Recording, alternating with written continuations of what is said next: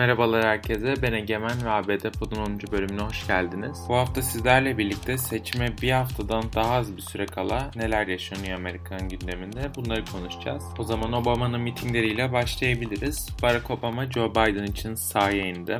Geçtiğimiz hafta Biden adına gerçekten çok yoğun bir miting programı yürüttü Obama. Özellikle Pennsylvania eyaletine yoğunlaştı. Burada arabalı mitingler düzenlediler. Pennsylvania bu seçim için çok önemli bir eyalet. 2016'da Trump burayı çok küçük bir farkla kazanmıştı Hillary Clinton'a karşı. Şu anki anketler Biden'ı burada ileride gösteriyor ama seçim gecesi bu eyalette ne olup ne biteceğini anketler de tam olarak kestirebilmiş değil. Şu anlık Biden'ın 4 puanlık bir üstünlüğü olsa da seçim gecesi bu tam tersine de dönebilir. Dolayısıyla buraya çok fazla yoğunlaşıyor Biden kampanyası. Obama da buradaki arabalı mitinglere katıldı. Eleştirileri vardı artık Trump'a karşı çekinmeden yani sözünü esirgemeden konuşuyor Barack Obama. Trump başkanlığının ilk yıllarında Obama o kadar da sert eleştirilerde bulunmak istemiyordu Trump'a ve Trump yönetimine karşı. Ancak şu son 2 haftalık süreçte gerçekten çok sert ifadeler kullanıyor. Trump'a yönelik kutuplaştırıcı dedi Trump'a. Daha sonrasında korona konusunda eleştirileri vardı. Donald Trump bir anda bizi korumaya başlamayacak. Kendisini korumak için bile en basit adımları atmıyor eleştirisinde bulundu. Eyaletteki seçmene de bir uyarısı vardı Obama'nın aslında. Hiç olmadığı kadar yüksek oranda sandığa gitmeliyiz. Bu seçimde hiçbir şüpheye yer bırakmamalıyız çağrısında bulundu. Yani aslında zaten ülke genelinde çok büyük bir sorun olan seçmenin sandığa gitmemesi durumu aslında bir adayın kazanma ihtimalinin daha yüksek olduğu durumlarda daha da büyüyor. Yani şunu demek istiyorum. Anketlere baktığında 10 puanlık Biden üstünlüğünü gören demokrat seçmen özellikle genç demokratlar hani zaten sandığa gitmem ve gitmemem arasında bir fark yok deyip sandığa gitmeyebiliyorlar.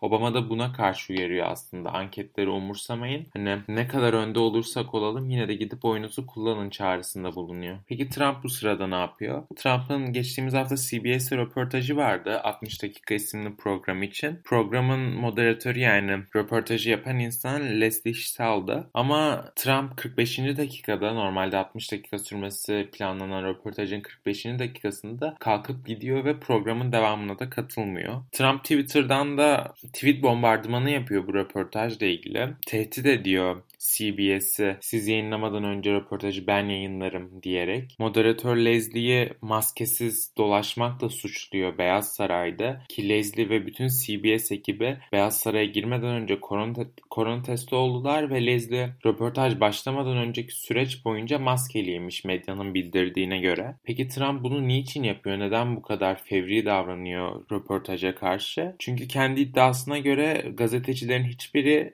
Joe Biden'a kendisine davranıldığı kadar sert davranmıyorlar. Yani bütün medyayı aslında çifte standartla suçluyor Donald Trump özellikle bu seçim süreci boyunca. Röportaj sırasında dikkat çeken başka bir nokta da röportaj bittiğinde Trump gidince Trump'ın basın sekreteri kocaman bir dosya getiriyor Leslie'ye vermek için. Dosyada da iddialara göre Trump yönetiminin kendi hükümeti boyunca, kendi yönetim süresi boyunca sağlık sistemiyle ilgili aldığı kararlar ve yaptığı yenilikler var. Ancak CBS'li gazetecilerin iddiasına göre o verilen dosyanın içinde sadece birkaç tane başkanlık emri, yapılan ufak tefek reformlar ve aslında hani göze çarpan ve elle tutulabilir bir sağlık sistemi reformu bulunmuyor. CBS'in bu söylemi de tahminimce Trump'ı kızdırmış ve bu tarz sert tepkiler vermesine yol açmıştır. Bildiğiniz gibi 3 Kasım'daki seçimlerde sadece Amerikan başkanı değil aynı zamanda kongre üyeleri de seçilecek ve Nancy Pelosi'den bu konuda bir açıklama geldi. Pelosi demokratların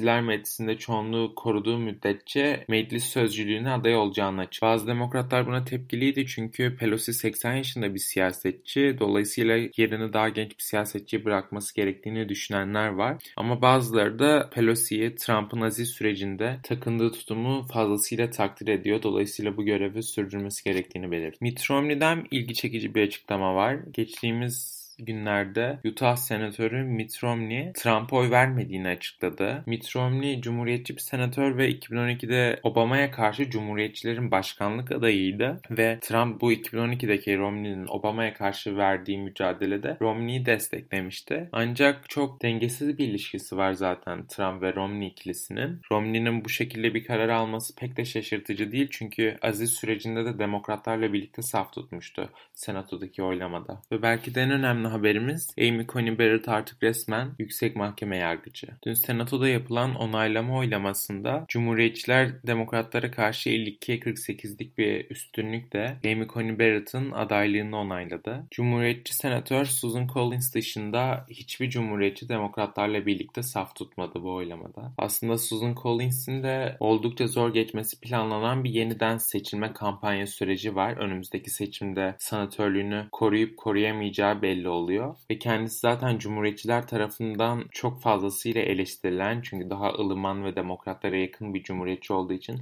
fazlasıyla eleştirilen bir isim. Ama demokratlar da aynı şekilde Susan Collins'i fazla cumhuriyetçi olmakla suçluyor. Dolayısıyla kendisini iki tarafa da beğendiremeyen bir siyasetçi ve önümüzdeki seçimde ne yapacağı merak konusu. Amy Coney Barrett'ın adaylığının onaylanması aslında çok fazla şey ifade ediyor. Özellikle uzun gelecekte Amerikan siyasetinde kürtaj ve sağlık sistemi gibi konular karara bağlanırken Amy Coney Barrett'ın ve yüksek mahkemedeki muhafazakar çoğunluğun fikirleri ve düşünceleri aslında ön plana çıkacak ve kararlar bunlar eşiğinde verilecek. Dolayısıyla demokratlar için oldukça sıkıntılı bir süreçti bu. Geçtiğimiz günlerde Elizabeth Warren ve Amy Klobuchar gibi senatörler çok sert tepkilerini belirtmişti.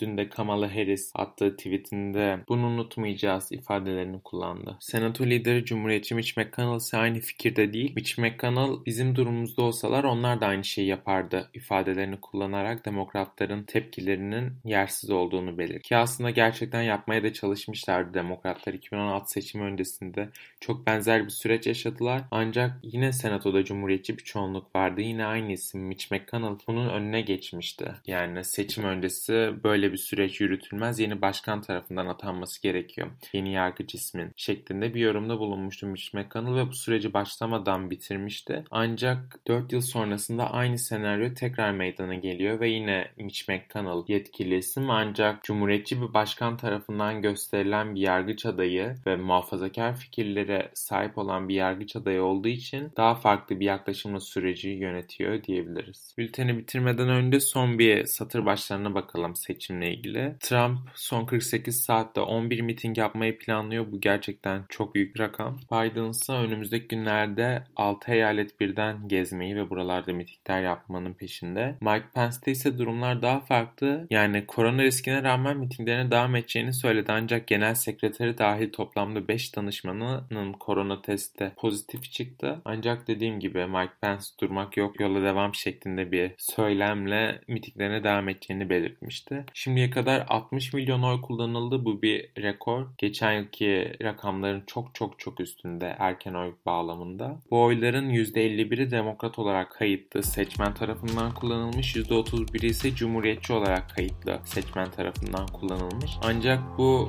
kullananların %51'i demokratları %31'i cumhuriyetçilere oy verdiği yönünde değerlendirilemez. Çünkü hani demokratların Joe Biden'a ve bütün cumhuriyetçilerin de Donald Trump'a oy vereceğini bu verilerle çıkaramayız. Bu haftalık bu kadardı bültenimiz. Dinlediğiniz için teşekkürler.